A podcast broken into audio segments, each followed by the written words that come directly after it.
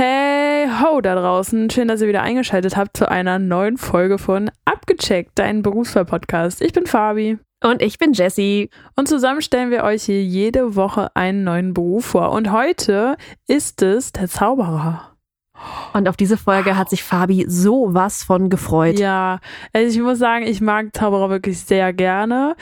Ich würde es auch gerne selber können, kann ich aber nicht. Ich kann nur so ein paar Kartentricks und das war's. Aber wenn ihr gar keinen Bock habt hier auf unser Vorgepinkel, dann schaut doch mal in die Shownotes. Da steht die Zeit, ab wann das Interview losgeht. Jessie, ich würde dich gerne fragen, ob du gerne Zauberei magst. Oh wow, wenn das die Fun Fact Frage ist, dann bin ich total erleichtert, weil ja, ich mag Zauberei sehr sehr gerne, wenn sie gut gemacht ist. Ja, gut, das ist, das ist Voraussetzung, das sehe ich genauso. Ähm, schlechte Zauberei braucht jetzt keiner. Aber ha hast du schon mal irgendwie so auf einer Feier oder so so einen Zauberer gehabt? Du wirst jetzt lachen. Oder wie bist du bisher mit Zauberei in Kontakt Unser? Interviewgast, den habe ich ja live erlebt ähm, auf einer Messe. Da hat der quasi vor meinen Augen, also ich stand einen Meter von dem weg, hat er gezaubert und ich habe es nicht verstanden, wie er das gemacht hat. Dann war's gut. Ja, war's, war's wirklich. ich muss sagen, ich finde aber so, also es gibt ja zum Beispiel die Ehrlich Brothers, mhm. die machen ja so richtig große Shows und auch große, große Acts. Da bin ich tatsächlich raus. Also sowas imponiert mir eher weniger als so kleinere Dinge. Und ich bin ganz, ganz, ganz, ganz großer Fan von Mentalisten. Ich weiß nicht, ob das auch ich denke schon, dass das auch dazugehört. Aber das finde ich einfach nur Wahnsinn. Also damit kriegst du mich, muss ich sagen. Es gab doch mal ähm, hier The Next Uri Geller oder so, so eine Fernsehshow. War das das mit den Löffeln? Ja, ne? Ja. Ich habe es zu Hause nachgemacht, aber mit Gewalt und habe dann, ich war, ich war jung, habe so verkauft, als ob es ganz einfach gewesen wäre.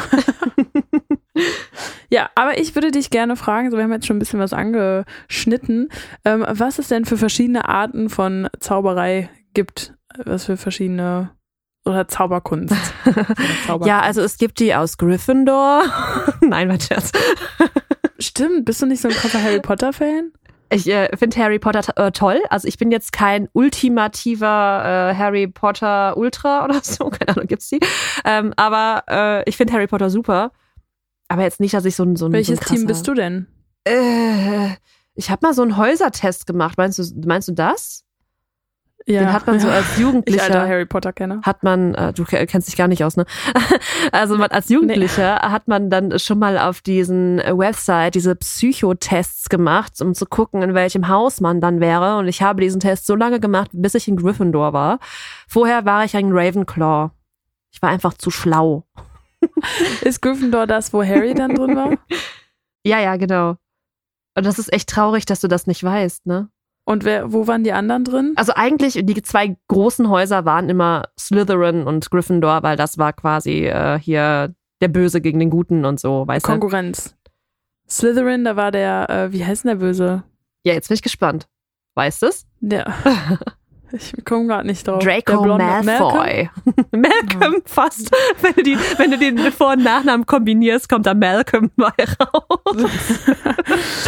Okay, ähm, weg von Harry Potter. Jetzt doch mal zu den äh, verschiedenen Arten. Also nein, Gryffindor ist es nicht. Also es gibt Kartentricks. Meinst du so etwas? Genau, ja. Sowas meinst du? Genau. Also es gibt diese, diese Kartentricks. Dann gibt es Kartenkunst, ähm, ja. Tricks mit, also wirklich so, ich weiß jetzt nicht, ob man das schon mental nennt, aber diese Psychotricks. mhm, ja. ähm, wie werden die genannt? Gibt es bestimmt ein, ein Wort für?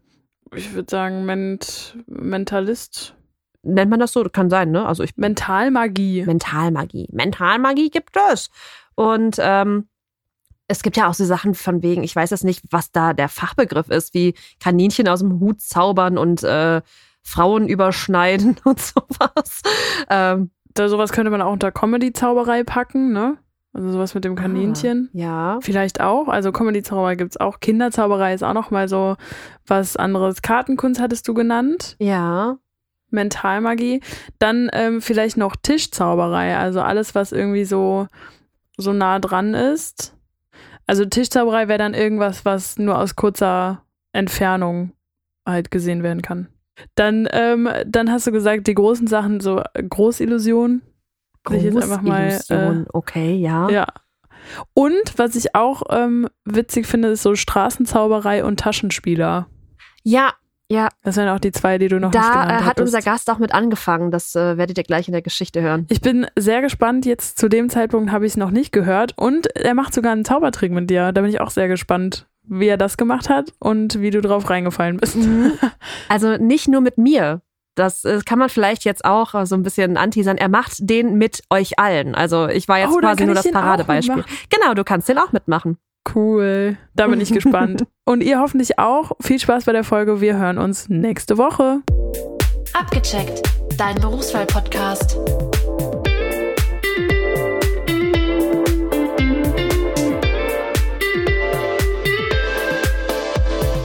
Ladies and Gentlemen, ich darf mich an dieser Stelle selber ankündigen, live aus Hogwarts und ausgestattet mit der Lizenz zum Zaubern.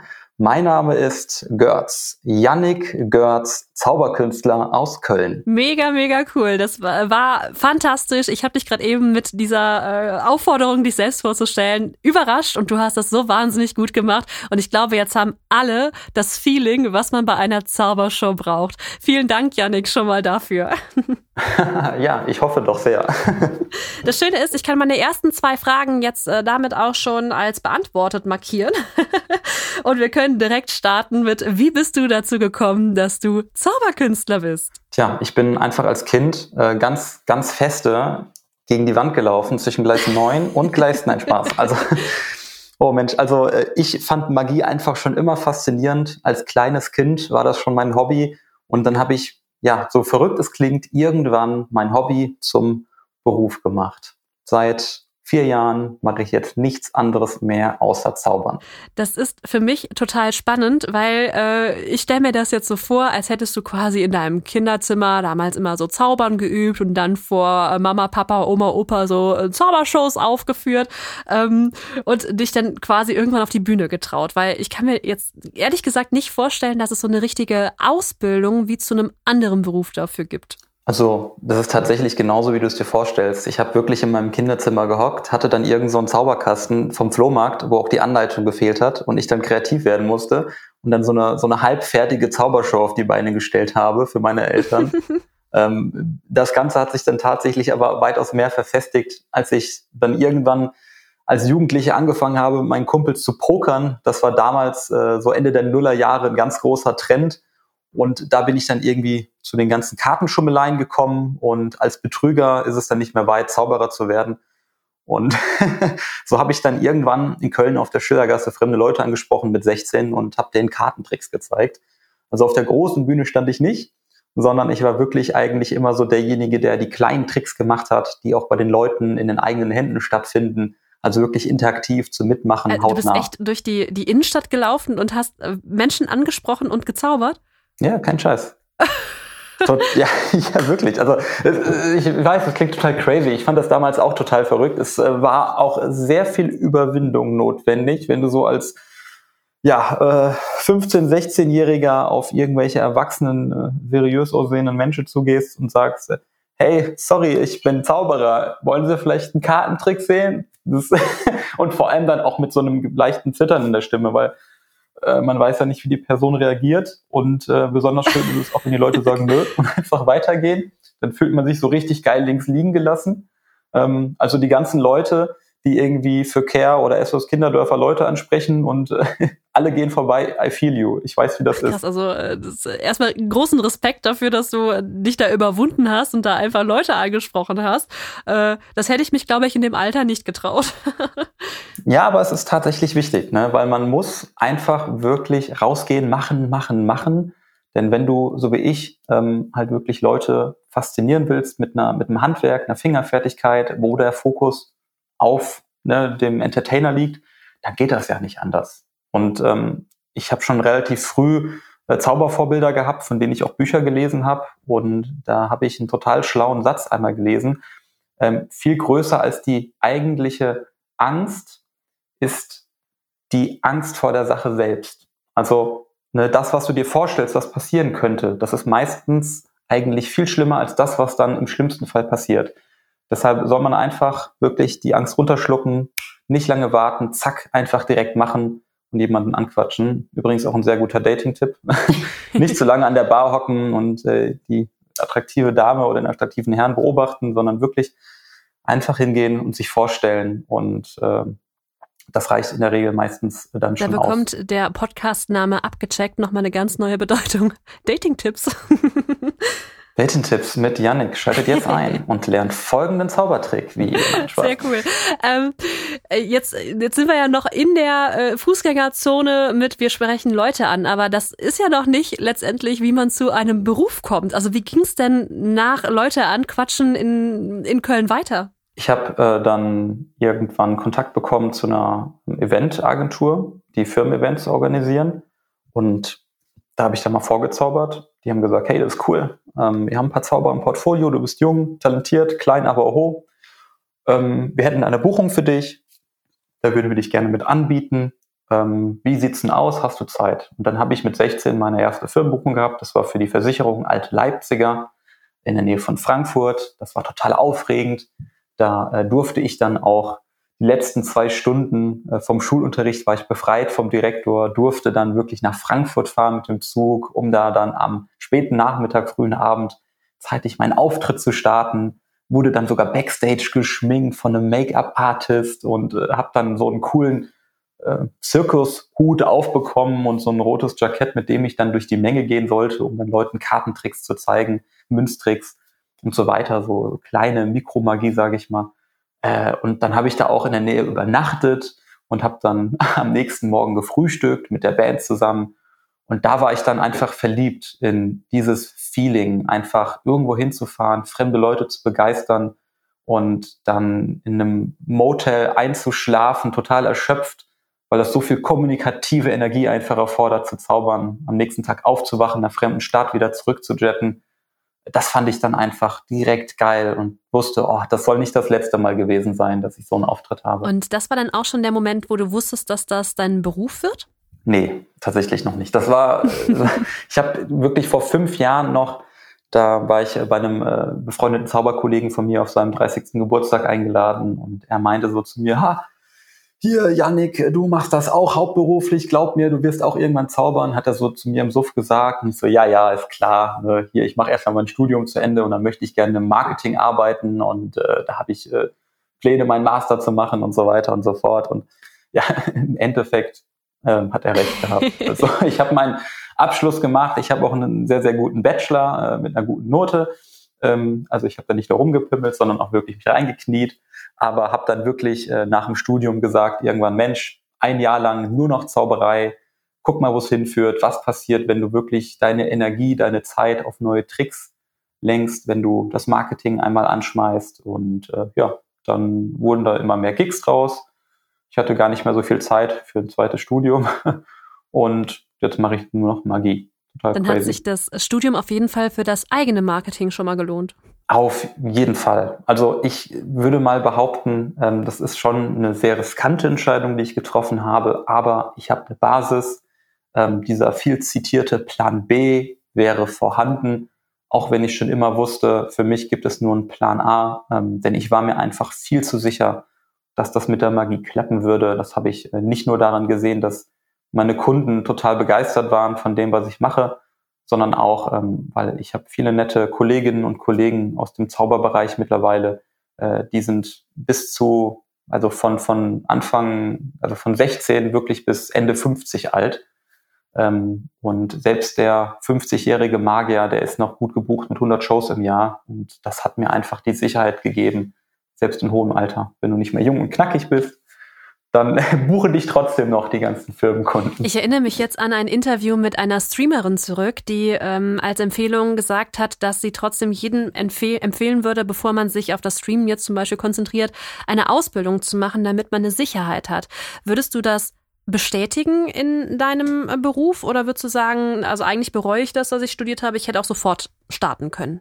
Nee, auf gar keinen Fall. Also ich würde sagen, alles, was ich in meinem Leben gemacht habe, und da gehört nicht nur das Studium dazu, sondern auch mein Wunsch damals mit äh, Anfang 20 Richtung Filmregie zu gehen und da in dem Bereich gearbeitet zu haben, das war niemals verlorene Zeit, sondern das ist wirklich einfach ein Wissen, was man sich aneignet. Es ist vor allem auch ein Mindset, äh, was man bekommt, dieses tolle FDP-Wort, Mindset, was aber wirklich so ist. Einfach, man muss wirklich ein Mindset dafür haben, selbstständig zu sein, sich selber organisieren zu können, sich selber zu motivieren, dass man sich jetzt hinsetzt und nicht einfach nur zu Hause rumhockt und FIFA zockt, äh, weil dann wird man in allem nicht gut. Man wird nur gut darin, irgendwie mit seinem Po auf der Couch zocken und FIFA zu zocken. Und das ist der falsche Weg. Deshalb sollte man einfach nicht nur das Handwerk haben, sondern auch so die, die Einstellung, dass man in die Selbstständigkeit reingeht. Jetzt würde mich natürlich total interessieren, wie bei dir so ein Arbeitstag aussieht. Klar, ich kann mir vorstellen, dass du äh, dann vielleicht abends auf der Bühne stehst oder ich weiß ja auch, dass du online zauberst, aber das ist bestimmt nicht alles, was deinen Beruf ausmacht. Äh, ausmacht. Kannst du einmal so einen Tag beschreiben, so wann du beginnst zu arbeiten, was du dann machst und wann's, ähm, wann es in den Feierabend dann auch für dich geht? Ja, ich kann dir, glaube ich, dafür am besten einfach mal die letzten beiden Tage skizzieren, denn gerade jetzt, wo das Weihnachtsgeschäft gestartet ist, ist immer viel los. Ähm, in der Regel versuche ich schon so einen gewissen Rhythmus zu haben, sprich 8.30 Uhr äh, stehe ich dann auf, dann mache ich so ein bisschen so Morgenroutine. Das heißt, ich äh, gehe dann zum Bäcker, Frühstück wird schnell geholt und anschließend setze ich mich dann mit dem Kaffee direkt an meine E-Mails dran. Dann ist in der Regel so 10 Uhr, äh, fange ich immer an zu arbeiten, ähm, bearbeite die ganzen Mails, ähm, meine To-Do-List wird abgearbeitet. Da hatte ich zum Beispiel jetzt mehrere Verträge, die ich fertig machen musste für meine Firmenbuchungen, die jetzt aktuell stattfinden.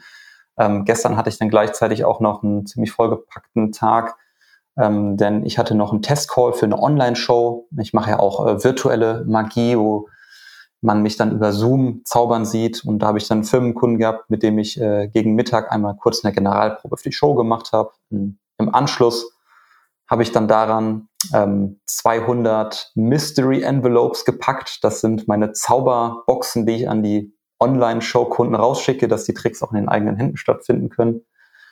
Ja, und äh, danach ähm, habe ich mich eigentlich wieder an den Laptop gesetzt. Ähm, zwischendurch kamen noch ein paar Anrufe rein mit, mit Buchungen oder Absagen, je nachdem. Und äh, dass man da noch mal einfach eine E-Mail raushaut, von wegen kurze Bestätigung, Vertrag wird jetzt zeitnah erstellt. Und das ist momentan so der Ablauf. Heute auch aufgestanden, Verträge fertig gemacht, äh, jetzt mit dir den Podcast gemacht.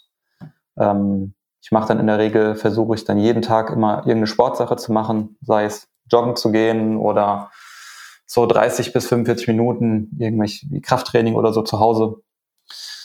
Ähm, ja, und dann gegen 18 Uhr, 19 Uhr äh, lege ich dann eigentlich den Laptop weg und dann kommen vielleicht noch per WhatsApp ein paar Anfragen rein von Privatkunden. Jetzt musst du ja wahrscheinlich auch äh, regelmäßig neue Zaubertricks einstudieren. Wie lange dauert es, bis du einen Trick wirklich komplett drauf hast? Das dauert teilweise bis zu mehrere Jahre. Es ist wirklich ein ständiger Prozess. Ähm, ich habe zum Beispiel einen Effekt, den habe ich angefangen zu meiner Studienzeit im zweiten Semester zu lernen. Und ich würde sagen, seit einem Jahr habe ich die perfekte Routine, mit der ich absolut zufrieden bin. Die rund ist, die dramaturgisch greift, wo das Skript perfekt ist. Also es ist ein extrem langer Prozess. Wow, das heißt, man sollte auch äh, sehr früh anfangen, wenn man äh, Zauberkünstler werden möchte. Ja, also du kannst doch jetzt schon noch mit Mitte 30 äh, oder Anfang 30 kann man auch starten. Ne? Ist natürlich dann eine Frage der Geduld, die man mitbringt, wenn man die ganze Fingerfertigkeit lernen will, weil sobald man die Basics hat, ähm, viele Kartentricks bauen eigentlich auf denselben Prinzipien auf, wie Karten forcieren, äh, Karten palmieren, falsches Mischen, äh, Ablenkung. Sobald man das drauf hat, kann man die immer zu unterschiedlichen Zaubertricks kombinieren und dann ist eigentlich immer nur das Storytelling das Entscheidende, dass man halt das Ganze in eine gewisse Dramaturgie oder vielleicht in eine Geschichte verpackt und dadurch bekommt das dann immer die unterschiedlichen Noten. Was bedeutet palmieren? palmieren, ähm, das ist, äh, ja, oder Palmage genannt, das kommt aus dem englischen Wort Palm und das ist die Handfläche, der Handteller und genau dort kann man zum Beispiel eine Spielkarte drin verstecken. Wenn du jetzt deine rechte Hand einmal so ganz flach vor dir hältst, die Finger auch zusammen, dass da keine Lücken sind, und dann könnte man da so eine Spielkarte reinlegen und wenn man dann die Hand leicht anwinkelt, dann kann man die Hand auch umdrehen, weil man dann die Karte sozusagen verdeckt in der Hand hält. Und das ist zum Beispiel eine Zaubermethode, mit der man heimlich eine Spielkarte aus dem Kartenspiel entwenden kann. Dann hat man die in der Hand palmiert. Dann darf der Zuschauer das Kartenspiel mischen. Wenn man die Karten wieder zurücknimmt, kann man dann, während man die Hand aufs Kartenspiel oben drauf liegt, wieder die Zuschauerkarte nach ganz oben an die oberste Stelle bringen. Ähm, jetzt habe ich ein bisschen einen Trick verraten, aber ist nicht schlimm.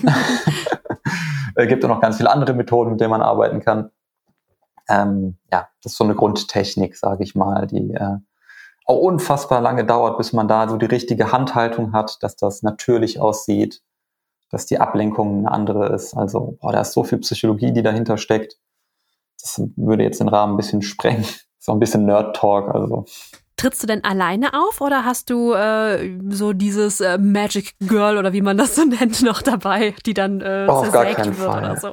Nein, nein. Ich finde das auch total rückständig, wenn man dann einfach so die Frau als Objekt in einen Trick einbindet. Das muss nicht mehr sein in der heutigen Zeit. Ähm, ich bin aber jetzt nicht der Fan davon, dann auf der Bühne einen Assistenten oder eine Assistentin zu haben, sondern ähm, mache dann eher Close-up-Magie, also moderne Tischzauberei als Walking Act, dass ich zwischen den Gästen zaubere, von Tisch zu Tisch gehe. Oder wenn ich auf der Bühne stehe, dann ist das meistens eine Show, die spielt sich so für bis zu 100 Leute und könnte es auch als Salonmagie beschreiben. Sprich, die Tricks sind jetzt nicht mit großen Kisten und Tieren, die über die Bühne springen, sondern da wird vielleicht mal ein, ein Geldschein verwandelt von 10 Euro in 100 Euro, den man sich aus dem Publikum geliehen hat. Äh, Eheringe werden miteinander verkettet auf unmögliche Art und Weise. So Kleinigkeiten passieren dann eher. Und äh, wenn es dann ein größeres Publikum ist, mal angenommen, eine Jubiläumsfeier von der Firma, dann ist da auch häufig eine Leinwand und eine Kamerabegleitung mit vor Ort, dass auch die hintersten Reihen alles gut sehen können. Das heißt, wenn ich jetzt mit meinem Portemonnaie vorbeikommen würde und da sind ganz viele Zehner drin, dann verwandelst du mir die alle in Hunderter? Ja, ich komme vorbei. Ist, ist, mein, ist mein größtes Hobby. Was glaubst du eigentlich, was ich in der Corona-Zeit gemacht habe? Ne? Ich saß zu Hause von Netflix und habe Geld gefaltet. Aber bitte jetzt nicht dem Finanzamt sagen. Nein, ne? ich sag gar äh, nichts, um, um Gottes ja. Willen. Wir sind unter uns hier.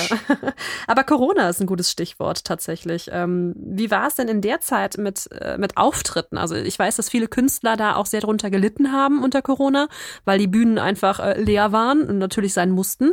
Ähm, wie hast du das für dich gelöst?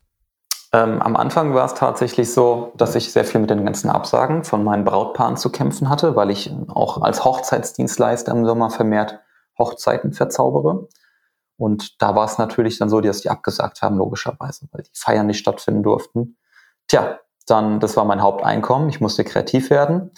Habe ich eine Online-Zaubershow entwickelt als einer der ersten Zauberkünstler Deutschlands und äh, habe mich dabei spezialisiert auf Firmenkunden denn Meetings finden ja nach wie vor statt und die müssen dann online stattfinden oder irgendein Kundenevent, das findet dann halt auch online oder hybrid statt.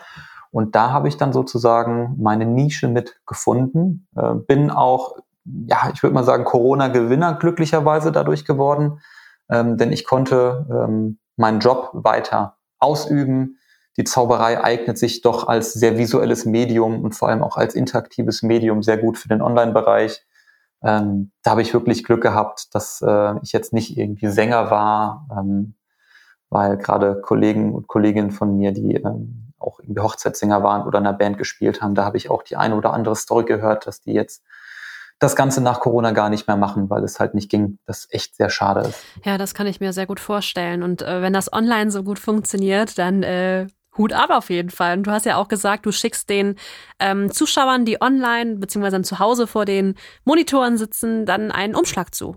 Genau, also äh, wenn ich mal ganz kurz ein bisschen Werbung dazu machen darf, man kann sich äh, für alle, die jetzt Bock haben, mal einfach ähm, ein Bild vor Augen zu haben, wie das funktioniert, geht einfach mal auf www.zaubershow-virtuell.de ähm, und dann seht ihr da auch mal einen Zaubertrailer von mir wo auch dann dieses Kuvert erklärt wird, was die Leute nach Hause bekommen.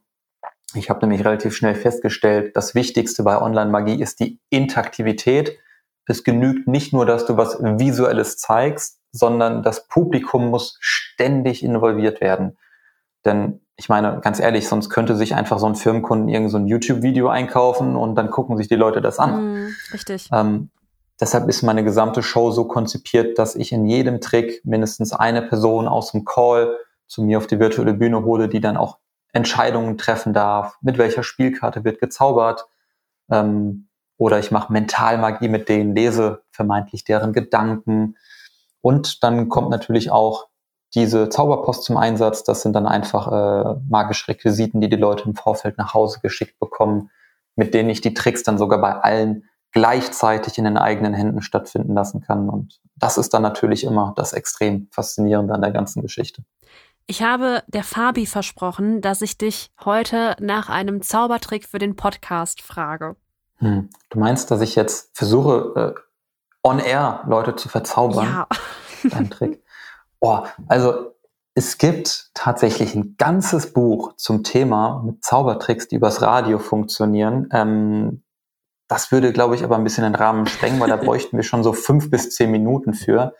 Ich kann euch aber gerne, ich kann euch aber sehr gerne ähm, einmal so ein kleines Mindgame können wir gerne einmal durchgehen.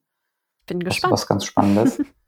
ähm, da kann jetzt jeder auch gerne zu Hause einmal mitmachen und das, das äh, kann sein, dass es nicht funktioniert. Wie gesagt, es ist eher so ein Experiment, weil es natürlich sehr schwer für mich, dich jetzt zu beeinflussen, weil mir das Visuelle fehlt.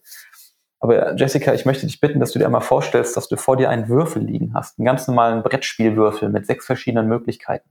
Ne?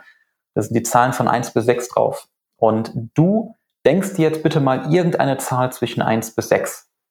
Und wenn du das gemacht hast, dann legst du gedanklich diesen Würfel mit deiner gedachten Zahl oben aufliegend vor dich auf den Tisch. Das heißt, wenn du die 1 denkst, liegt die 1 oben, wenn du die 6 denkst, liegt die 6 oben und so weiter. Hast du eine Zahl im Kopf? Mhm. Sehr schön. Ähm, rein statistisch gesehen, solltest du dich jetzt weder für die 1 noch die 6 entschieden haben. Mhm. Die meisten Menschen haben eine Tendenz zur Mitte und nehmen die 3 oder 4 was jetzt ein bisschen schade ist, ich kann jetzt deine Reaktion nicht sehen soll, sonst hätte ich anhand von Code Reading ein bisschen gucken können, wie du darauf reagierst. Deshalb muss ich wirklich auf die reine Statistik gehen und es sollte eher die vier bei dir als die drei geworden sein. Das ist richtig. Die, das ja? ist tatsächlich Wunderbar. richtig. Pass auf, äh, wir hängen noch einen dran. Komm, ganz schnell. Wir machen dasselbe nochmal. Ne? Aber mach's mir schwer. Nimm wieder eine Zahl. Hast du eine?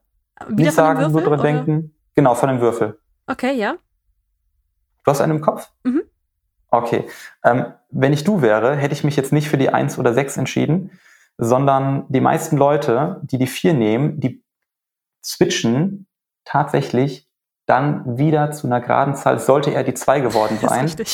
Als, es ist total verrückt, das ist reine Statistik. Du hast aber auch viele Leute, die dann nochmal dieselbe Zahl nehmen. Ähm, das kann ich jetzt gerade nicht kontrollieren, weil dann müsste ich die vor mir sehen. Und in der letzten Runde, die werden wir jetzt nicht spielen, weil da ist eigentlich die höchste Fehlertoleranz und ich kann es am wenigsten beeinflussen.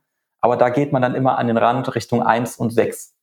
Wahnsinn. Okay, krass. Und das ist ein total spannendes äh, Mindgame, was man zocken kann. Ähm, es basiert so ein bisschen auf ähm, ja, psychologischer Beeinflussung in der Drucksituation. Ähm, wenn ich dich zum Beispiel jetzt nach irgendeiner Farbe frage, die meisten sagen rot oder blau. Oder wenn ich sage, nenn mir irgendeine Blume, die meisten denken an die Rose. Das sind alles so Prinzipien, mit denen man dann arbeiten könnte. Mega cool. Ich bin äh, sehr gespannt auf das Feedback auch von den Zuhörern, die jetzt äh, diesen Zaubertrick natürlich mitgemacht haben, ob das bei denen auch geklappt hat. Also schreibt uns das auf jeden Fall mal in die Kommentare bei Instagram und Facebook. Genau, also in der ersten Runde sehr häufig die drei oder vier, in der zweiten Runde sind es meistens die zwei oder fünf und in der letzten Runde eins oder sechs. Man wandert wirklich von der Mitte nach außen. Spannend total witzig, dass das dann auch so, äh, ja, so funktioniert, dass du jetzt. Ja, nicht bei jedem. Ne? Also, das ist jetzt, ähm, man kann das natürlich dann beeinflussen. Äh, als, als Mentalmagier arbeitet man gerne so ein bisschen dann mit den Mikroexpressionen. Ähm, ich mache das dann auch mal gerne mit einer Gruppe, dass da wirklich ein Würfel auf dem Tisch liegt und fünf Leute sehen, welche Zahl oben liegt. Ich drehe mich dabei natürlich um. Und während ich dann so mein Skript runterrattere, schaue ich immer, wie reagieren die Leute und wenn ich dann sowas sage wie, man hat eine Tendenz zur Mitte, häufig ist es die drei oder vier, und da lacht jemand schon, dann ist das ja die Bestätigung, ich bin auf der richtigen Fährte. Wenn da keiner reagiert und alle haben einfach so ein Pokerface, dann weiß ich, uff, es ist wahrscheinlich eine andere Zahl, da muss ich jetzt ein bisschen tricky unterwegs sein. Ja, mega, mega cool. Hast du vielleicht von so einem Auftritt mal so eine Situation, wo vielleicht auch mal was schiefgegangen ist? Bei mir geht nie was schief. Natürlich nicht. never, never ever. Die Illusion lassen wir aufrecht. Nein, also wenn was schief geht, dann ist es natürlich nicht meine Schuld. Ne, ganz wichtig. Aber es gibt äh, tatsächlich, äh, gab es mal so ein paar Momente, ähm, wo unvorhergesehene Dinge geschehen sind. Äh, ich habe einen Trick mit äh, dem Rubik's Cube, diesem Zauberwürfel, den wir alle so sehr hassen, den keiner lösen kann auf der Welt, außer so ein paar Nerds in unter fünf Sekunden. Und äh, ja, ich mache das auf der Bühne auch. Ich löse den in unter fünf Sekunden und äh, bastel unter anderem dann auch ähm, eine Würfelkombination von einem Zuschauer nach, dass dann zwei Würfel genau gleich aussehen. Auch total crazy. Ja, und als ich dann dem Zuschauer meinen Würfel gegeben habe, dass er so ein bisschen am Rad dreht, ähm, hat er ein bisschen zu feste zugepackt und das Ding ist in seiner Hand zerbröselt. Das ist, die ganzen Steine sind so auf den Boden, alles lag. Und ich stand so auf der Bühne, 60 Leute gucken auf mich, 60 Leute gucken auf den Typen, dem der Würfel runtergefallen ist, alle gucken wieder auf mich, wie reagiert der Magier? Ich so, ja, scheiße, ich habe keinen Ersatzwürfel. äh, und dann musste ich diesen Würfel da mit ihm in mühsamer Kleinarbeit zusammenbasteln. Das ist äh, toll. Ne? und seitdem bin ich extrem paranoid und habe immer zwei Ersatzwürfel in meinem Zauberkoffer dabei. Äh, denn es ist tatsächlich vor einem Jahr ein weiteres Mal geschehen, dass ein Zuschauer den Würfel hat fallen lassen. Und äh, dann kam mein Moment. Ich so, ja, bin vorbereitet. Ich so wirklich so innerlich, ich habe mich gefreut, dass ein Fehler passiert ist, ne? Weil das ganze Publikum so, oh, und ich so, nee, nee, nee ich sehe schon, du willst ihn so lösen, wie wir es alle gemacht haben. Auf den Boden schmeißen und wieder richtig zusammenbauen. aber schau mal, so viel Zeit haben wir nicht. Ich habe noch einen Ersatzwürfel für dich. Aber jetzt bitte aufpassen. So. Und dann ging die Show weiter. Es war noch ein kleiner Lacher drin. Und äh, vor allem ganz wichtig für den Zuschauer ist das ja auch maximal peinlich, weil ihm ja der Würfel runtergefallen ist. Ähm, das war dann für ihn auch ganz schnell sehr entspannt und äh, er konnte den Trick weiter genießen. Denn ähm, mir ist es auch wichtig, dass das Publikum nicht irgendwie das Gefühl hat, da wird jemand blamiert, man soll ja schon irgendwie gemeinsam den Zaubertrick und den Zaubermoment genießen. Ich merke schon, auf alle Eventualitäten vorbereitet. Boah, doch, ey, mittlerweile, ne, also äh, schon. Ich bin echt wirklich ein bisschen paranoid. Ich habe 5000 Kartenspiele immer mit, man weiß ja nie. Äh, aber äh, so ist das. Als Magier muss man immer äh, bereit sein äh, für einen besonderen Zaubermoment. Speziell nach dem Auftritt, wenn man sein Equipment weggepackt hat habe ich immer einen Notfalltrick noch in meiner, ähm, in meiner Jacke. Äh, wenn ich dann also auf dem Weg gerade durch die Tür bin und dann kommt vielleicht noch irgendwie jemand und sagt, hey, unser Chef ist gerade gekommen, der konnte dich leider nicht zaubern sehen, kannst du für ihn schnell was machen? Ja, ähm, das sind genau die Momente, wo man dann denkt, yes, natürlich, ja, zack, komm mal her, Chef, ich mache mit dir schnell einen Trick und dann ist er auch noch fasziniert. Denn das erwarten die Leute von einem Magier, dass man immer und in jeder Situation einen Ass aus dem Ärmel schütteln kann. Und darauf muss man vorbereitet sein. Man merkt eine absolute Begeisterung für deinen Beruf. Gibt es denn trotzdem irgendwas, was du an deinem Beruf oder an deiner Tätigkeit nicht magst oder was du nicht gerne machst? Ja, natürlich gibt's das. Also, ähm, was ich überhaupt nicht mag, ist meine Steuer zu machen. das ist total trocken und langweilig. Ähm, aber es gibt natürlich dann auch so Momente, dass man manchmal Publikum hat. Ähm, ja, das hat man so einer von 100 Zuschauern und Zuschauern, sage ich mal, äh, der mag keine Zauberei.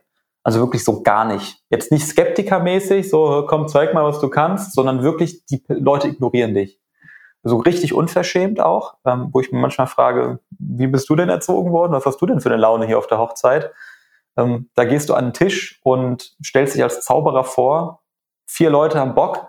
Die fünfte Person sagt, ich möchte bei sowas nicht mitmachen. Und guck dich dabei noch nicht mal an, ohne Augenkontakt. So, wirklich. Guck permanent zur Seite, während da du den geilsten Scheiß machst, tausend Leute zersägst und irgendwie einen Monster-Truck auf dem Tisch erscheinen lässt.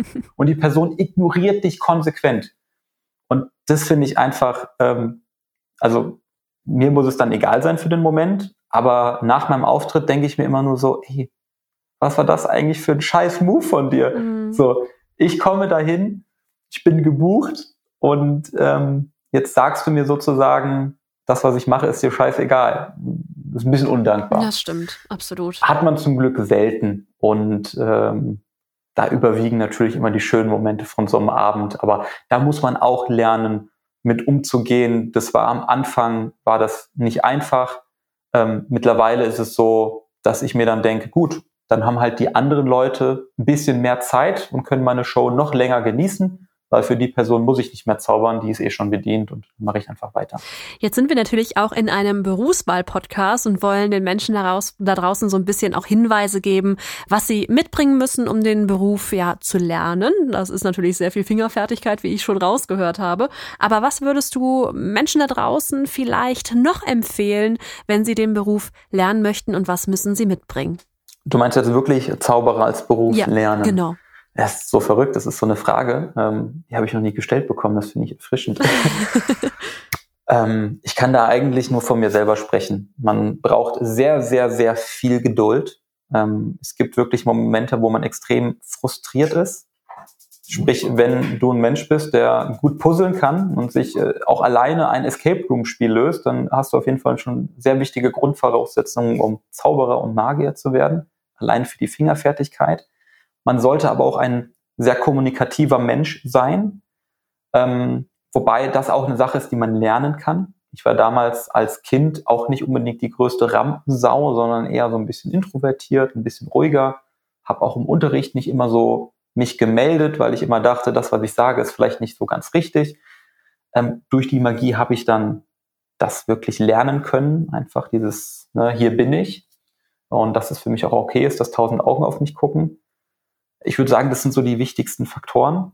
Ähm, was man aber auch mitbringen sollte, ist einfach ein gewisses Entertainment gehen, dass man sich bewusst ist, dass man Leute dann damit unterhält und dass das nicht nur so ein, ein Show-off der eigenen Fähigkeiten ist, weil sonst ist man schnell, finde ich, so ein bisschen angeberisch unterwegs. Ähm, und man sollte einfach ein gewisses Mindset haben für eine Selbstständigkeit. Das heißt, man sollte schon ein bisschen Business denken können, denn äh, da kannst du noch so ein guter Zauberer sein. Wenn du es nicht schaffst, Auftritte zu bekommen, äh, dann sieht keiner deine Profession. Äh, dementsprechend ist das auch ein wichtiger Aspekt, wo wir wieder beim Thema Studium sind. Ich bin sehr froh, dass ich da in die Richtung Marketing studiert habe, weil dadurch habe ich einfach dann so diese ganzen Skills bekommen und vor allem auch die Einstellung zum Business hin. Wir sind schon fast durch mit dem Interview und äh, zum Schluss stellen wir immer eine Frage, über die man in Deutschland eigentlich nicht spricht, nämlich das Thema Geld. Jetzt weiß ich natürlich dadurch, dass du selbstständig bist, dass du wahrscheinlich jetzt keinen durch, äh, keinen Monatseinnahme, äh, keine Zahl nennen kannst. Ähm, aber was kann man so im Durchschnitt vielleicht rechnen, was im Monat als Magier rumkommen könnte? Also da kann ich jetzt gerne ganz offen und ehrlich sagen, was mein Ziel für jedes Jahr mhm. ist. Ähm, und das sind äh, brutto 100.000. Klingt jetzt erstmal nach einer ganz großen Summe. Ähm, die ist auch möglich zu erreichen als Zauberer. Manchmal verdient man auch mehr, manchmal auch weniger. Aber da man natürlich halt auch Altersvorsorge betreiben muss ähm, und sehr, sehr viel Geld zur Seite legen muss und man als Selbstständiger auch erhöhte Kosten hat, ähm, was Krankenversicherung betrifft, äh, Altersvorsorge, Rente, und Equipment, was man alles selber zahlt, ähm, ist das ungefähr so das, was man versucht im Schnitt einzunehmen. Also das ist so mein Ziel. Mhm. Ähm, aber es kann auch mal sein, dass du Monate hast, wo du drauf zahlst. Ich habe jetzt zum Beispiel die letzten Monate, weil einfach nur so ein bisschen die Nachwehen waren von Corona, äh, gar keine so stabile Auftragslage gehabt, was die Präsenzevents betrifft wodurch ich sehr viel Geld hatte, was ich in Zaubertricks investiert habe, was ich in neues Equipment und auch in Online-Marketing investiert habe, was ich eigentlich sogar Steuern zurückbekommen habe. Ähm, und dann gibt es auch manchmal Monate, die richtig gut laufen. Da hast du wirklich äh, die Möglichkeit, dass man vielleicht mal schnell 30.000 Euro brutto verdient, weil man wirklich einfach 20 Auftritte hat, was eine unfassbar hohe Zahl ist und dann sind das auch natürlich nicht irgendwelche kleinen Kindergeburtstage oder so. Äh, Mache ich sowieso nicht mehr Kindergeburtstage, aber wirklich so Firmenveranstaltungen mit 350 Leuten, Galaabend, wo du dann mal schnell fünf Stunden lang gebucht bist. Ähm, das ist alles so drin. Ne? Deshalb, du hast schon gesagt, man, man kann es nicht sagen, man kann so ein Range angeben.